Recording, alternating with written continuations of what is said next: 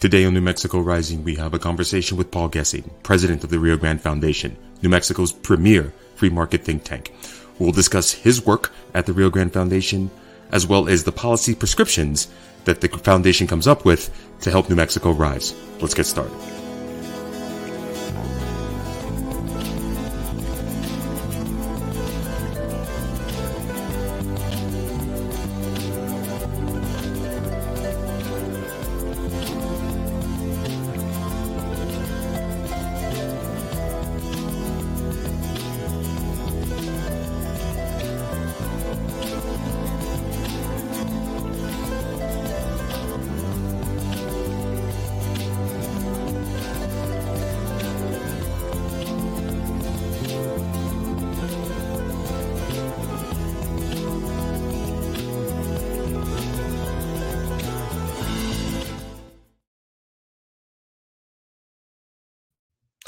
Today on New Mexico Rising, we are going to be speaking with Paul Gessing. Mr. Gessing was born in Cincinnati to what he's described as a Republican small businessman father and a Catholic socialist mother. We'll have to ask him a little bit about that. He graduated from Bowling Green State University in Ohio with a degree in political science and later received a master's degree in business administration from the University of Maryland. He went on to put his education to work as part of the grassroots lobbyist organization, the National Taxpayers Union in Washington, D.C. In 2006, he was presented with an opportunity to become president of the Rio Grande Foundation, where he has solidified his role as a voice of limited government and individual liberties across a broad spectrum of policies. He's published articles in the Wall Street Journal, Washington Post, U.S. News and World Reports, the Albuquerque Gen- Journal, Journal, and several other major publications. He's the author of Errors of Enchantment, which you can find on the Rio Grande Foundation website, and also the host of Tipping Point, New Mexico, a regular broadcast that he takes part in. Today, he'll be sitting down with us to discuss a little bit more about himself, as well as the future of New Mexico, given the current political, economic, and social climate. As always, I'm joined by my indispensable co host, Thaddeus Preston. You've been good it- Sunday. You've been itching to talk about a new phase of matter inside of a what what what is a quantum crystal? Dad, explain this to me. I've been reading these articles. I'm still having trouble. Well, it's not exactly a quantum crystal. It's it's called a uh, a time crystal, which is actually still sort of uh, I don't know weird in how they they make it sound. They make it sound like you could throw it in a TARDIS and like travel through time like a time lord, but no, it is basically a discrete time crystal, and it is basically a new phase of matter that has been basically theorized since 2012, but only recently that the power of quantum computing, quantum computing and quantum simulations, have they been able to basically, yeah, they think they can replicate this thing.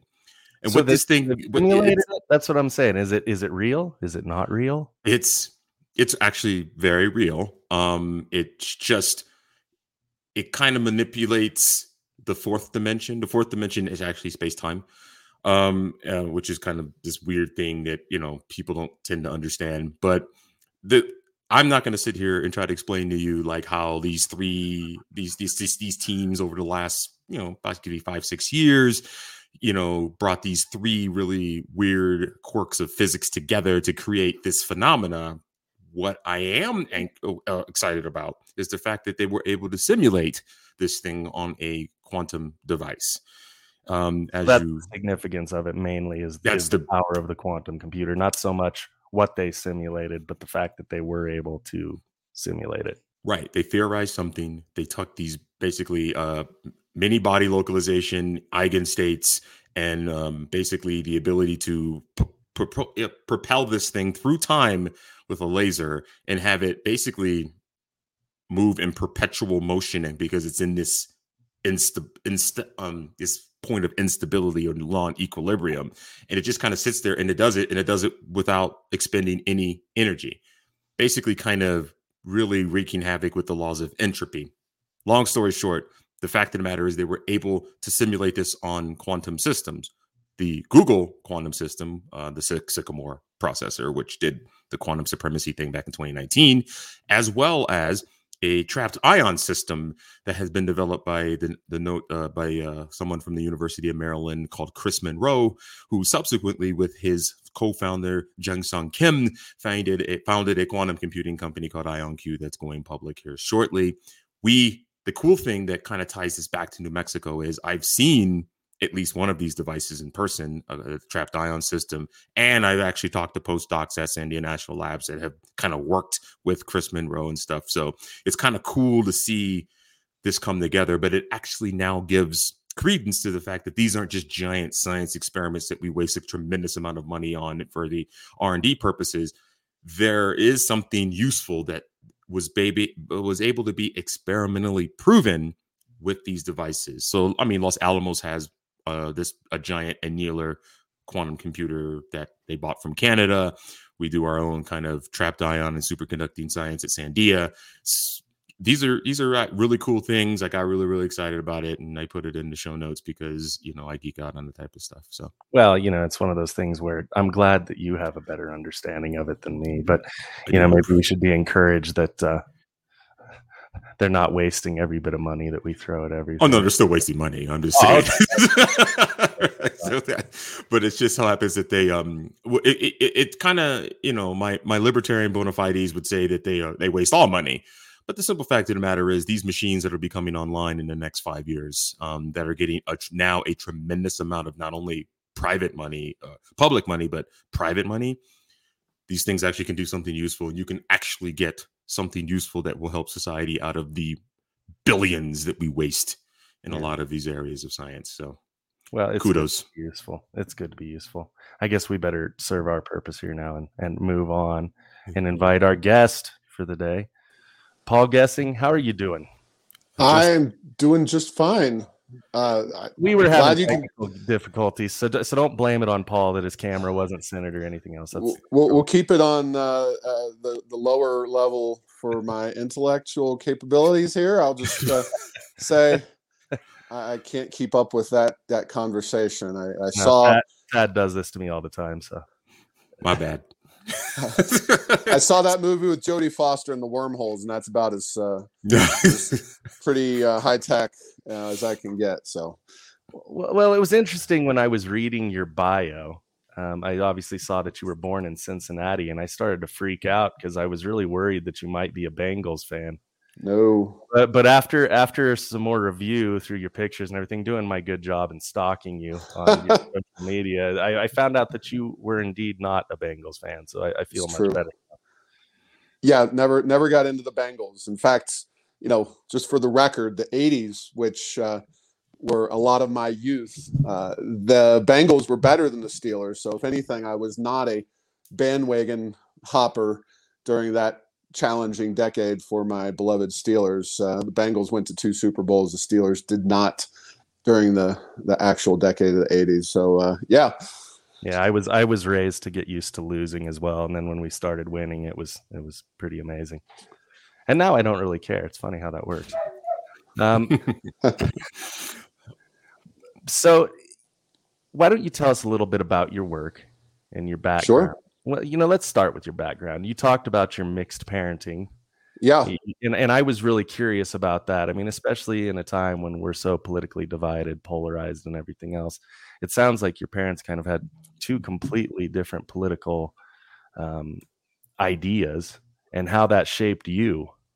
I'm curious. Yeah. Well, thanks. Um, so I uh, went ahead and uh, you know was involved in public policy from a young uh, from a relatively young age. My mom, very idealistic person. Uh, she actually grew up mostly here in New Mexico. Uh, she, her family moved here after World War II. Her her dad developed some health issues on a naval destroyer out the Pacific. Needed that dry air that we're known for here in New Mexico.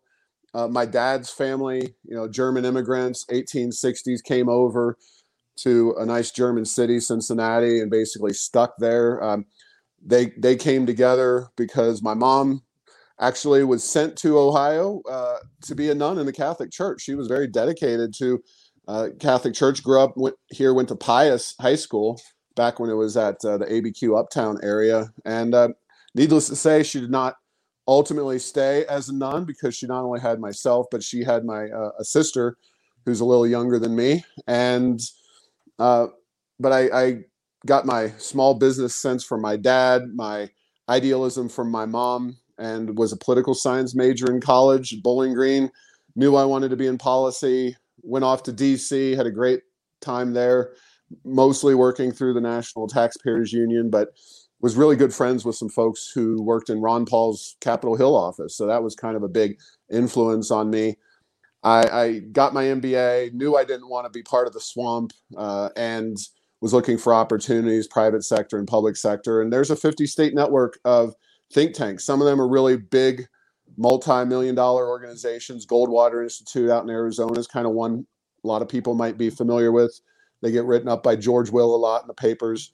Uh, but Rio Grande Foundation was basically a 501c3 document from the IRS when I took over in 06. And, you hmm. know, New Mexico is a deeply challenging state, as I know you guys are aware. Um, you know, there, there's a lot of things that uh, have to happen to turn this state around. But it's been a great experience. I made the right, you know, call in terms of my own career and whatnot. I just figured, hey, Gary Johnson is governor. There's at least a chance to turn this place around. But um, it, it's much tougher than I even I expected when I made the move.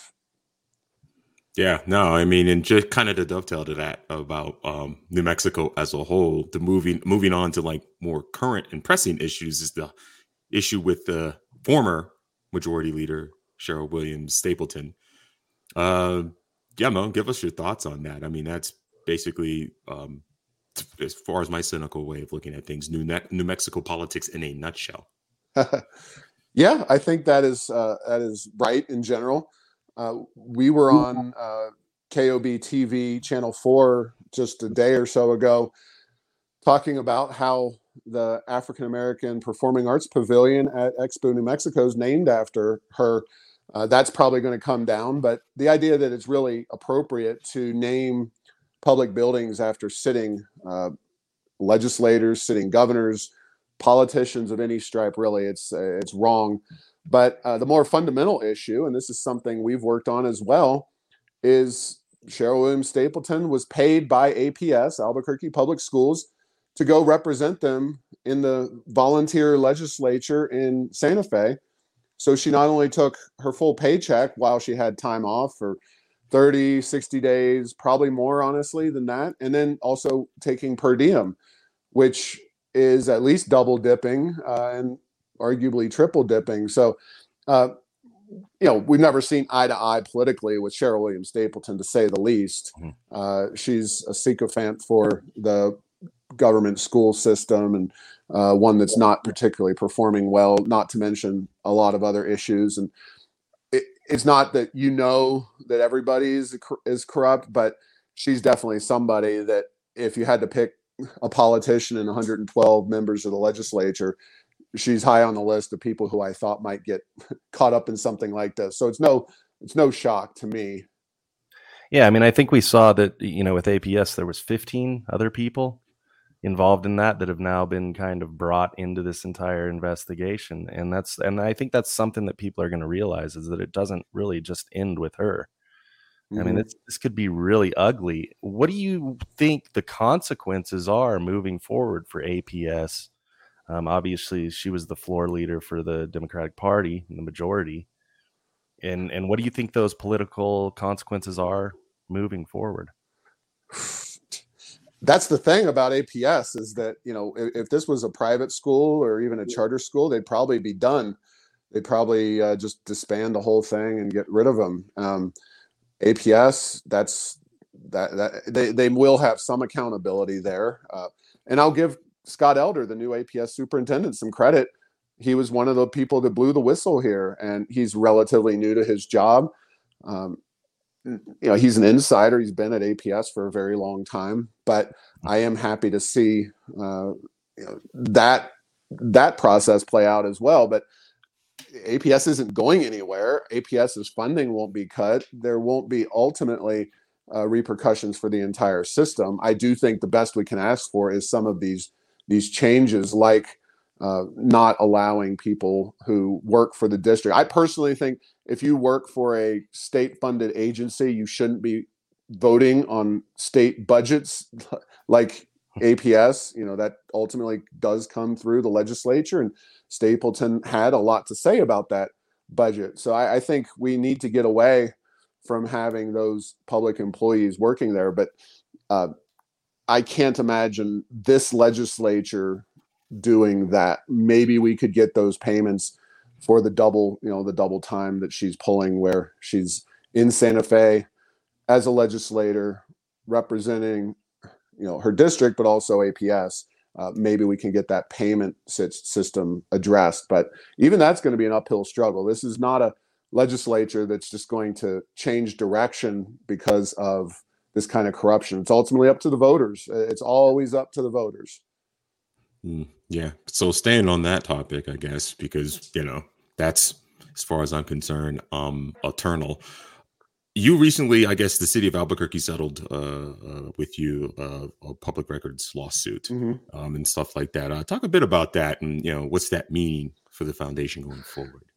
Yeah. Um, so this is another issue that we were involved in. And, you know, unfortunately, the reality of Rio Grande Foundation is that while we would love to be on the offensive, especially on the economic and school choice and school reform issues, a lot of times in New Mexico, given the politics, we wind up playing defense uh, and trying to just slap down bad ideas. Uh, and in November of 2019, we succeeded in that regard with an issue called Democracy Dollars. Y'all may remember that being on the ballot. That was, uh, again, November 2019, City of Albuquerque. It went down. Gosh, it was basically 51 49. It was a really close vote. Uh, Democracy Dollars was essentially an augmented form of public financing for campaigns. So if you like paying taxes so politicians can run ads for running for office, you'll love Democracy Dollars because that was a new it was like a voucher system. It was very poorly uh, defined in the proposals because it didn't even say you had to be a citizen. It didn't say you had to be above you know, voting age 18 or a registered voter or any real requirements. It just said they were going to the city would distribute these $25 vouchers and then if you gave them to the politicians running for office they would get that money in the form of actual campaign financing so we worked uh, very hard to stop that.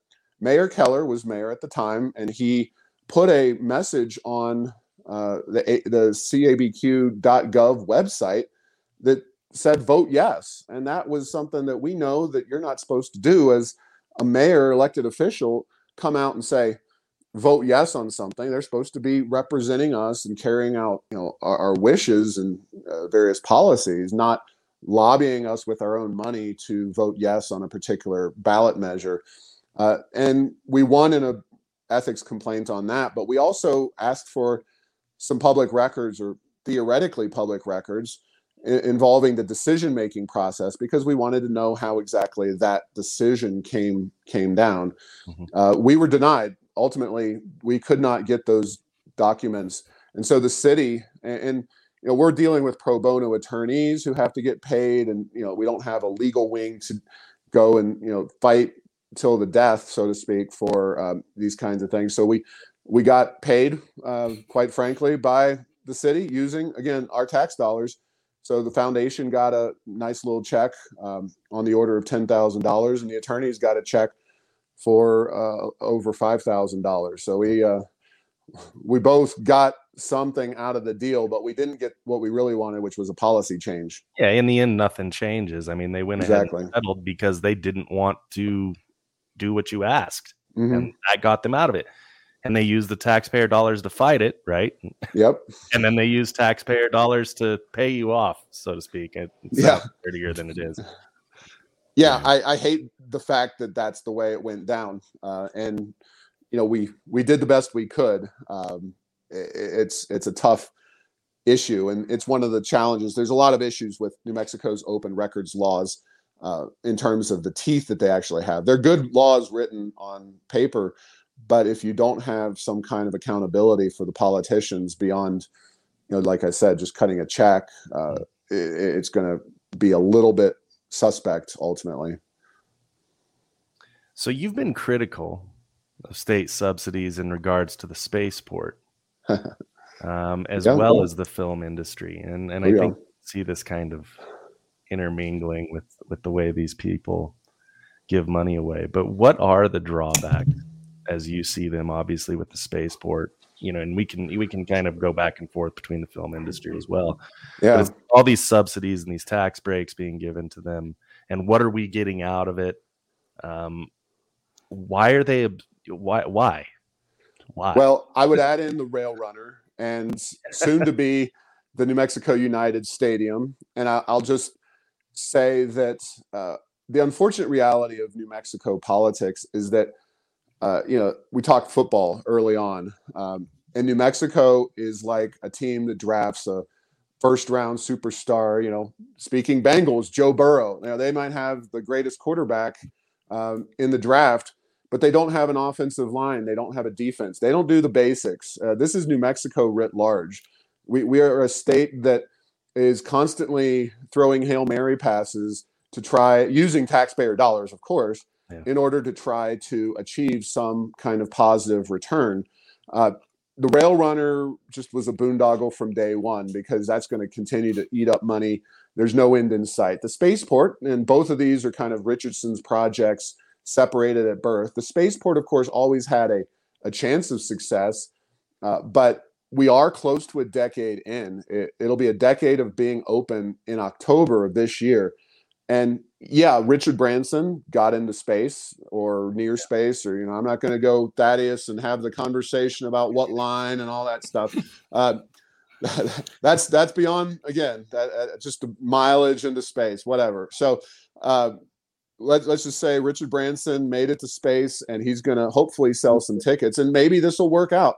It's not something that at this point we're saying sell it off and get rid of it because quite honestly nobody would want the facility so i hope it works out uh, but to say that you know the people who push this thing bill richardson and so on have been vindicated is not at all correct. You have to have a going concern launching people in on these space tourism trips on a regular basis, uh, making money for the state of New Mexico. You know, we, we got to kind of square one, uh, and that's good that Branson got up and came back, and hopefully that continues and it's a safe operation down there and it, it does work out. But to say that this was um, you know a great investment of tax dollars. Uh, I, I do hope it works out, but we're we're still a long way from uh, cashing in as a state.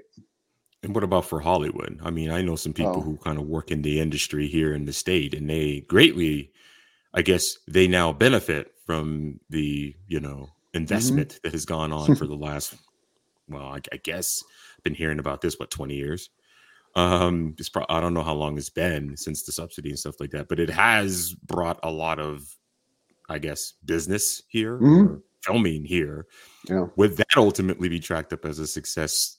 Uh, ta keeping in mind that it doesn't vindicate the fact that the taxpayer dollars were allocated stupidly in the beginning, but like that, that, but eventually, you know, it's kind of that's kind of seem it kind of seems to be the, I guess, the modus operandi of of government when they throw money at things like this. It's just like, well, eventually, whatever. Right? I mean, we have Netflix Right. who ultimately bought a studio that, no offense, the state taxpayers paid for.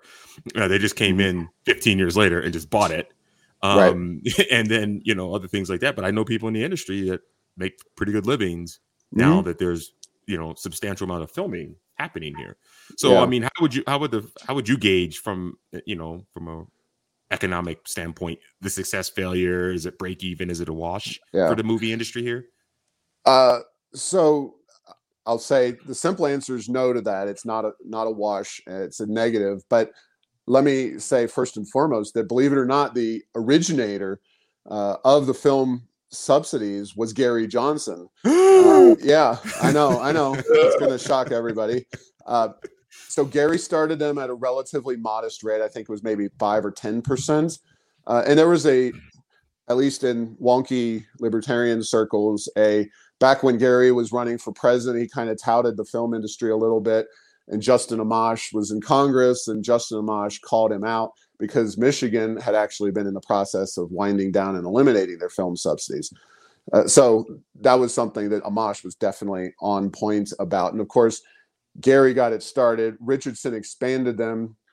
Susana Martinez tried to limit them. And then Michelle Lujan Grisham is just like giving them access to the treasury. So just so you all know how it works, the film subsidies give a rebate. They actually pay the companies back 25 or 35 or 30, whatever it is, depends on certain metrics of what they spend here. So it's not a zero tax, like we're not going to charge you the gross receipts tax. You're talking checks cashed by film companies from the state of New Mexico. And the Legislative Finance Committee, this isn't the Rio Grande Foundation, when they made those changes to expand the program. So Susana Martinez basically came in and said, we're going to keep it at 25%, the film rebate, and we're going to uh, limit the payouts from the state of New Mexico to 50 million a year. Well, what they were doing is they were actually l- running up a tab, the film companies were, because they were still filming here. They just had to wait some time for their money. They had to get in line. And so when Susana Martinez left and Lujan Grisham came in, there was a 250 or so million dollar uh, balloon of money that was due to be paid out to film that the state owed them under this subsidy program. So they eliminated the cap. They expanded the subsidy program dramatically, uh, including payments up to 35% if you're if you're out of the uh, the metro area and you have some kind of permanent status in New Mexico, like you have a studio. So it's um, you know you're paying 35 cents on the dollar for everything they generate, and you know, all of this. And this gets back to one of New Mexico's systemic issues that we look at is the oil and gas industry does so much for this state, but one of the worst things that it does is it creates a lot of money in an unaccountable way. So that's money that could be used to eliminate your personal income tax or get rid of the gross receipts tax and make it a much more reasonable system. Instead, politicians get a hold of it and they come up with these big government boondoggle schemes like the film industry. So uh, the LFC, Legislative Finance Committee, Democrat controlled body in 2019, said that the existing program would have cost cost the state of New Mexico 250 million dollars over 5 years. So obviously do the math 50 million bucks a year. But it would uh, as they expanded it, remove the cap and all that they did, they estimated it was going to cost a total of 750 million dollars over 5 years. So it's uh, and I don't know if that's actually true or not. Uh, they've actually given other subsidies, something called LEDA, which are other checks that they write. Universal Studio, that's here, uh, was actually built basically by the taxpayers using LEDA money. So it's uh, if let's put it this way: if every business got Hollywood film credit style subsidies, the state would go bankrupt very quickly. Um, but the oil and gas industry keeps that money flowing, and unfortunately, it's used for wasteful projects like that. Well, and it's interesting you bring that up because it's like as you go through these items, it's like that's the next thing you look at um, is the way the Democratic Party continues to just go after the oil industry that's subsidizing all of this. You know, there mm-hmm. was there was the moratorium, there was the preliminary injunction that was issued that stopped that moratorium. But why are Democrats so obsessed with decimating the industry that's paying all the bills for these pet pro- projects of theirs? You know they have this they have this new green you know the green new deal agenda that they want to keep pushing forward. Heinrich's a major proponent. Mm-hmm. so obviously you have Haaland the secretary of the interior. You know why are they doing this? It seems like it's very counterproductive to me to even their goals. Yeah uh, that's something i certainly agree with but you know, Democratic Party politics in New Mexico have shifted pretty dramatically over the 15 years I've been at the Rio Grande Foundation. Uh, back when I started, you had kind of a general consensus that they, it's not that they're pro limited government, they're certainly not libertarians, but they were kind of the moderate Democrats on, in a lot of ways. The progressives have definitely taken over the Democratic Party. And uh, climate change and anti-energy policies uh, are really uh, their religion, for lack of a better word, uh, and so they're pushing hard now. Michelle Lujan Grisham's in an interesting position because she, to a libertarian, probably seems like a pretty hardcore progressive, but on oil and gas, she's actually a voice of reason within the Democratic Party. So what she's done for her time in office on energy is basically go after other policies and nibble at the heels of oil and gas, but not directly attack them because she loves that sweet, sweet nectar coming in, that money. Uh, really would if that went away would hinder her goals. So she'll do things like the energy transition act which uh, pnm just said that next year if that coal-fired p- power plant up in the san juan uh, san juan generating station is taken offline that we could be dealing with rolling brownouts and blackouts. I mean that's pnm saying that. So she's done things to also like she wants to do the clean car standard. So make everybody buy ethanol cars or electric cars or whatever. Now that impacts New Mexicans, but it doesn't directly impact the money flowing in here from the oil and gas. And uh, so she's been more in, in tune with balancing the hard left progressive radical environmental policies that are advocated now by many in the legislature with uh, you know balancing that with the state's best interest financially. And it's it's fascinating to watch. And uh, there's obviously a lot of democrats in the legislature who would be happy to just kind of get rid of the oil and gas industry. What they would do next i have no idea and they don't either. Yeah that actually that that is that has been the biggest bugaboo of mine for many many years. And you are right. I mean she was one of the few Western governors when the uh, when the uh, moratorium came down from the Biden administration that at least said something, mm-hmm. right? Yep. right? Yeah. Um, you know, uh, particularly Western governors who were just like, "Wait, what?" You know. Um, but yeah, they don't. They tend to think that this green agenda, where we're going to somehow switch strictly to renewables, runs into a numerous numerous technical issues from again um, from a solar perspective the you know uh, Queisser Shockley limit or the inability to even get 38% more uh, getting beyond 38% efficiency we're talking about lithium ion batteries which you know oh but we don't want you know slave labor and we don't want this and that but lithium ion and lithium mining is uh, just as environmental damaging as mm-hmm. digging coal out of the ground I don't know what they expect us to do. They hate nuclear which is which is odd, being that you know we have two nuclear weapons laboratories in the state, mm-hmm. um, and smart people who work at those laboratories who understand that like nuclear is not this bugaboo. But I don't hear anyone reaching out to ask those questions.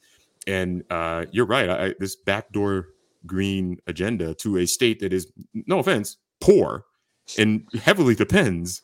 We're like a on, developing country. Come on. no, we China. no, we're we're no no no we we're actually we're actually quite nice here, but I mean, I mean, yeah, like the money they would be wasting on these other subsidies. I don't know. How about how about improve the infrastructure of the mm-hmm. southeast portion of the state where oil mm-hmm. and gas is dominant? Um, yeah, it is fascinating, but but they want to do these silly things like, for instance, UBI. So you had talked mm-hmm. about UBI in Santa Fe being, you know, a failure already. Um, I was unaware that they'd even attempted anything like that talk to us about like one of these other dreams of the uh, Democrat legislature and the Democrat administration in Santa Fe when it comes to UBI. Well, I would actually call it a fake UBI, not a failure, because, uh, and there's a big difference, which yeah. is that a UBI, uh, universal basic income, of course, for the uninitiated, is, as I understand it, basically uh, wrapping up all of the, say, federal welfare programs, your food stamps, your Medicaid, Medicare, whatever it is, and you give uh, folks a check monthly that they use in whatever way they can. You probably something that they can survive on. Uh, if they want to have more money, they have to go to work and actually earn that money. Now, Santa Fe's uh, pr- program, uh, it's part of I think Jack Dorsey from Twitter put up a lot of the money. It's funded by some uh, millionaires and billionaires and just a kind of grant situation. And Santa Fe joined, as a lot of progressive cities have, into this voluntary program. And the idea is uh, the real world idea is that they're paying people who are going to school, which is right there different from a UBI. Uh, if you're limiting it to people in college, that's different. Uh, and then not universal. You're not paying them permanently. You're paying them for like a period of a few years. So yeah, it's uh, uh and of course that they're using grant money from a uh, you know some of these billionaire guys, not money from taxes. So I, I don't want to go down the path of UBI for the simple reason we're, we are seeing the Democratic Party nationally really move towards that concept with these unemployment payments and some of the policies like this child care tax credit stuff. This is all more welfare programs, whether you limit anything else. I mean, you you really think there's the will in Washington or in state capitals across the country to actually pull back on any of these government programs? They're just putting more programs on top of what already exists. And of course, that's not what Milton Friedman and uh, and, and other kind of conservative thought leaders had in mind when they were talking about the universal basic income at all. Yeah. Interesting. It was it was Milton's birthday yesterday. I saw. Oh, so. Yeah, 160 would have been, and of course he only passed away. What if I don't know, yeah, seven they, or eight years ago? Yeah, they probably yeah. would have canceled him by now. Yeah, probably canceled him definitely by now. But that's true. It, I think in a way that's it, it feels true, right? I, I, I am I am under the assumption, and, and I I don't know if I've read this via your publications or other publications about New Mexico wanting to hand out more money after the federal money runs out. Like I've told people for a long time, like this government top up that we were getting as a result of the COVID 19 stimulus money, a lot of which of that money is there, just not appropriate uh, appropriated, but has not been spent.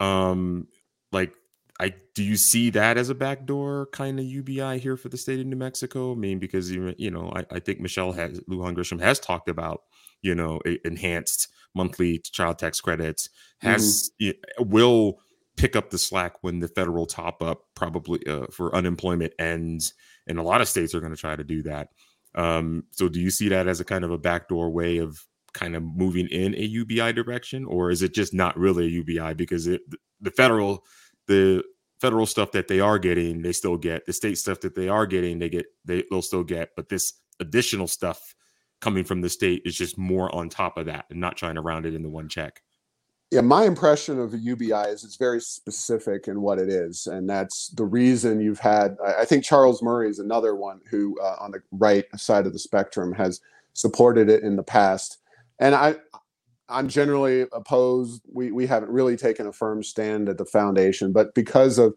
the I just lack of political will to limit other programs, uh, we haven't supported it. But Alaska has that permanent fund, another oil and gas state. Now, New Mexico, uh, you know, some people have likened what they do in Alaska. And if you're not familiar with what they do in Alaska, they actually take uh, the spinoff of that, uh, the interest and whatnot from their oil and gas money, and they cut you a check. It, it has to do with how long you've lived there, and there's some other factors. But basically, if you live in Alaska for a few years, you get a check from the state. And some people argue, well, that's a universal basic income. And honestly, I don't care what you call it, whether you say it's UBI or not. I would take that over what New Mexico does if it's funded by the oil and gas money that comes in here because the the scope and the amount of money that is put into New Mexico from oil and gas and the way it is misused and wasted uh, in the education system and just in general uh, is appalling. So it might not be a perfect system, but I'd much rather fund individuals and hand over checks to average people than uh, fund government in ways that are unaccountable and not transparent to the average person because they just don't understand where that money goes and that's where you get the film industry the spaceport and all these other boondoggles the rail runner uh, it, we have a state uh, political system where the accountability is not really there with regard to how money is spent and uh, that's a that's a huge problem for this state, kind of institutionally. Yeah. yeah, I think it's interesting. You kind of talk about Alaska, which I'm somewhat familiar with, but it was almost as though you know there are potential benefits with the UBI, and and that could be debated back and forth. I've, mm-hmm. I've with people all over the political spectrum about that. Yeah, it's like when you talk about the pitfalls. The pitfalls is that it also sets up this situation where the state could conceivably roll out a social credit system. And there is a lot that might be happening. It's interesting that you talk about Jack Dorsey being involved in this pilot program with you know different cities across America to roll out a version of UBI when they're working on automation systems, obviously to get rid of you know blue collar jobs. Which what are you going to do with those people? That's always been the argument. You got to give mm-hmm. them UBI just so that they can survive. But going back to that and dovetailing. So, okay, you say they're going to do UBI and you talk about social credit.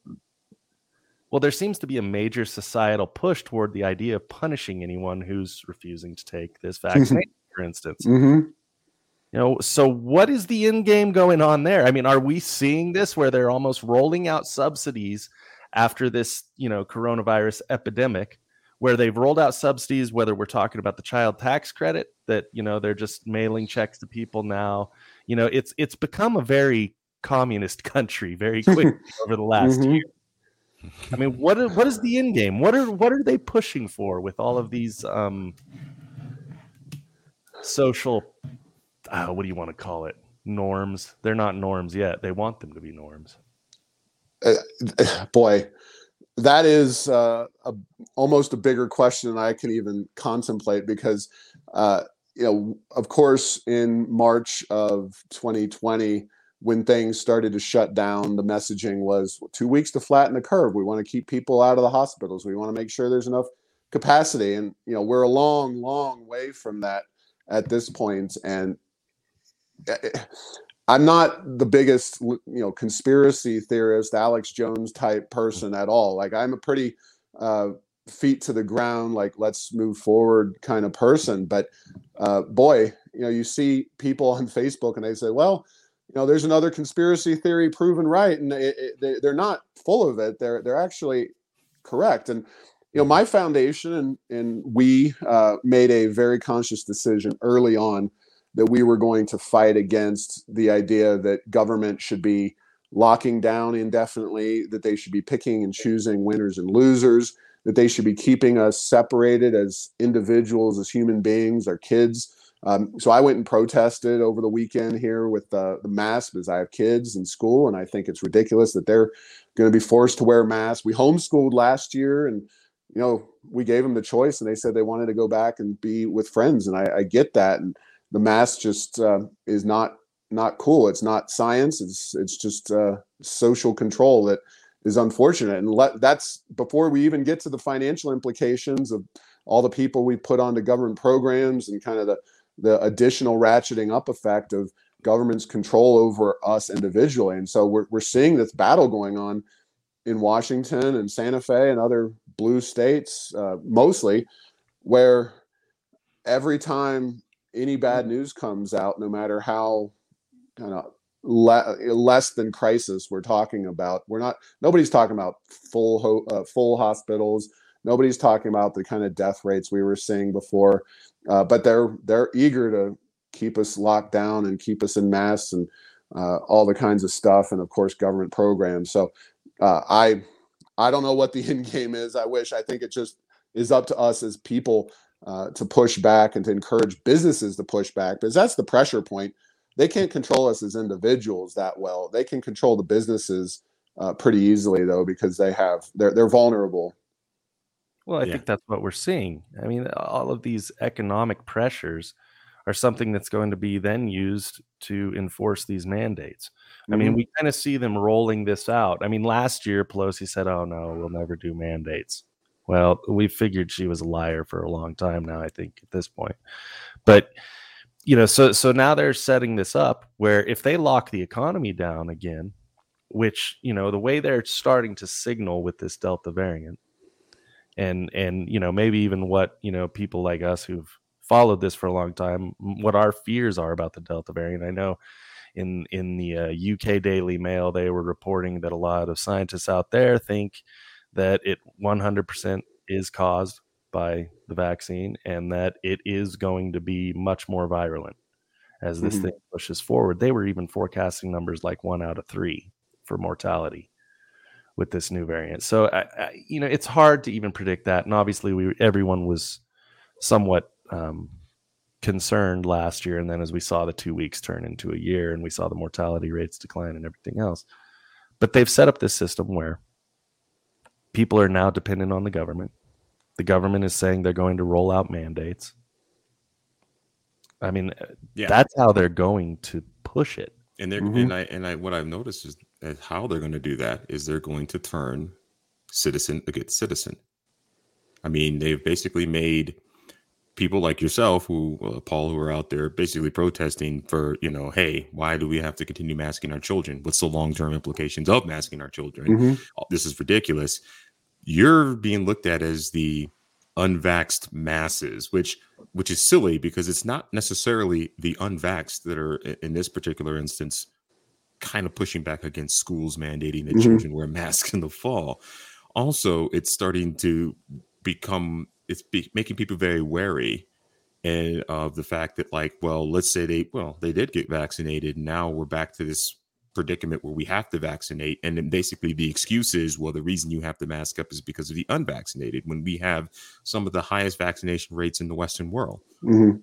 um and so it, it's almost like they're setting this precedent because the next thing they're going to do next thing they're going to do probably soon rather than later is climate crises or Mhm. other types of crises um and so yeah i i so yeah it's not necessarily a question but it's more of a kind of a statement but about like Yeah. they're just kind of turning people against each other first and foremost Well, I just to be clear, and I don't normally disclose my personal health information on uh, podcasts, but I, I did get the vaccine.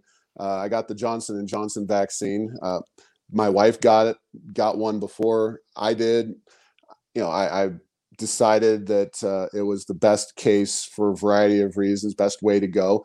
Uh, so I vehemently oppose what the governor just did with a statewide employee mask uh, vaccine mandate.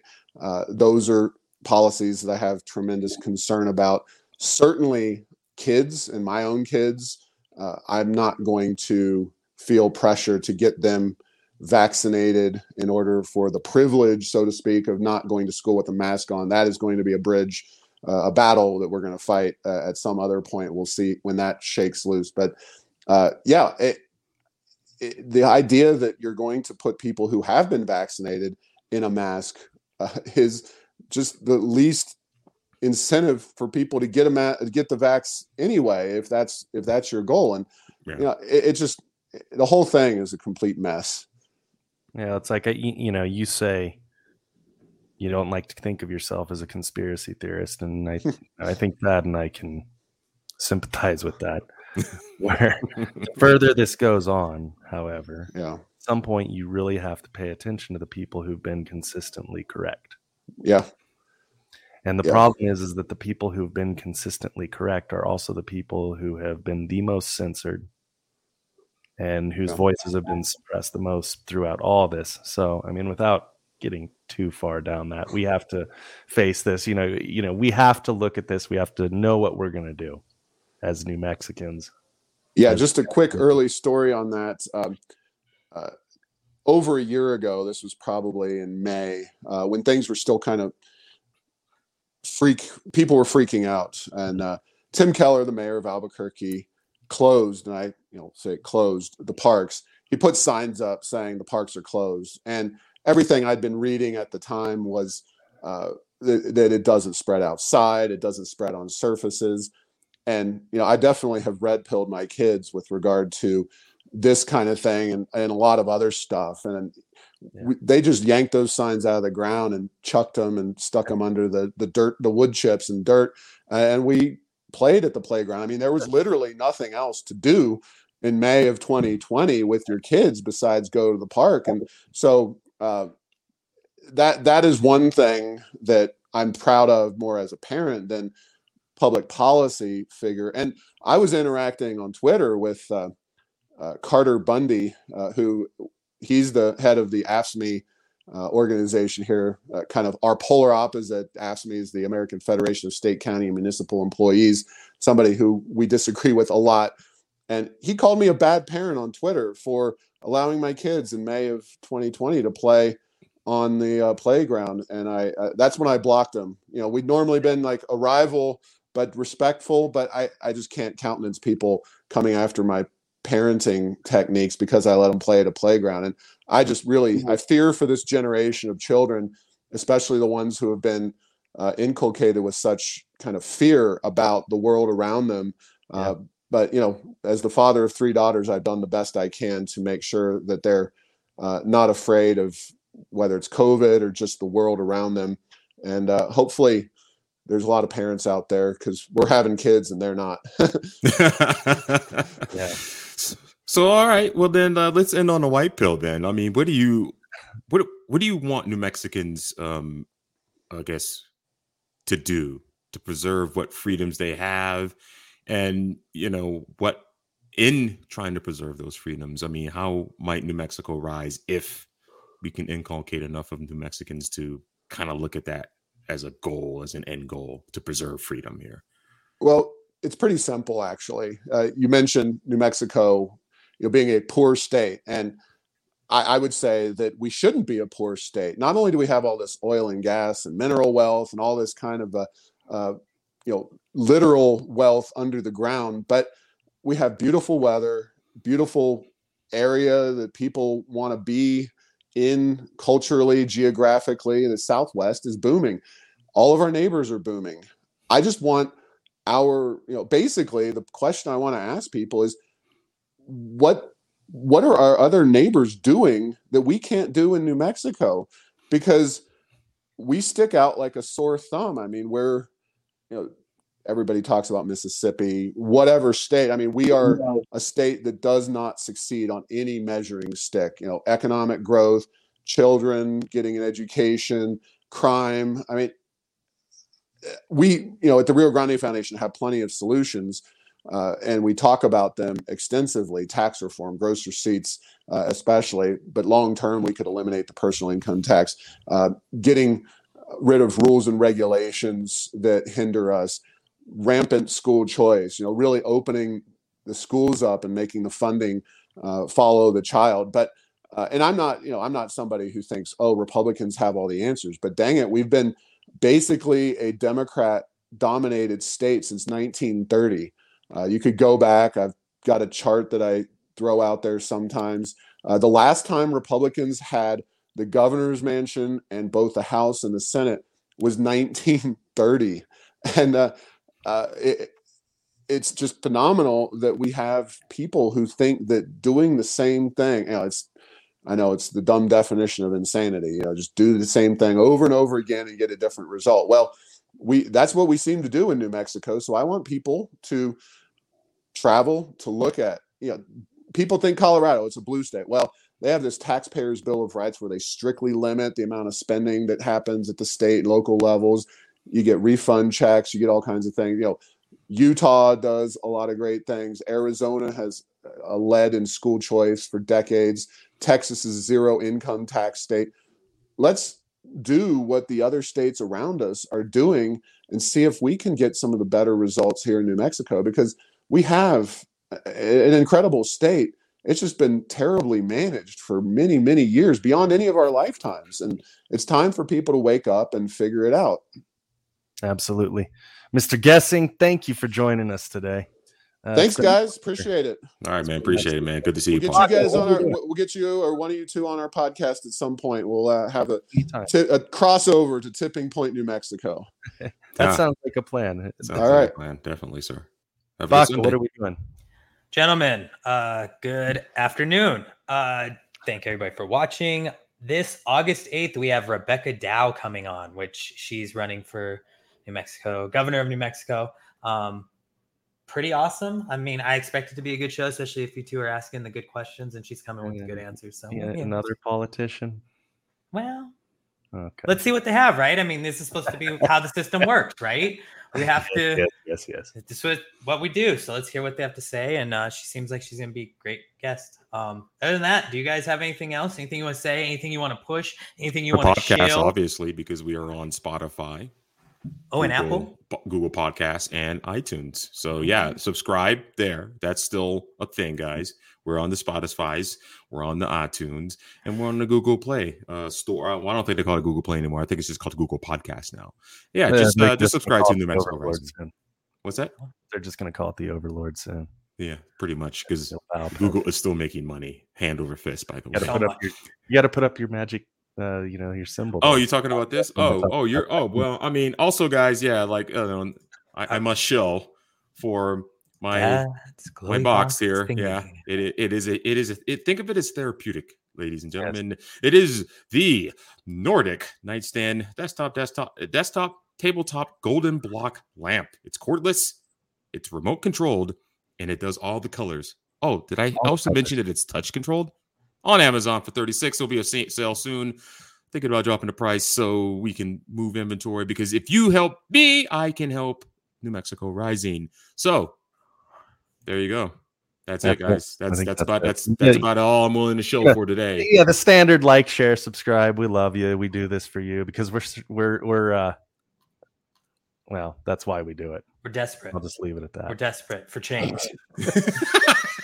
all right, guys. You guys have a good we- afternoon, ladies and gents. Happy August. It's August now. It is August. It is- Awesome. yeah. See you guys in one week for Rebecca Dow. Oh, we'll do a Wednesday.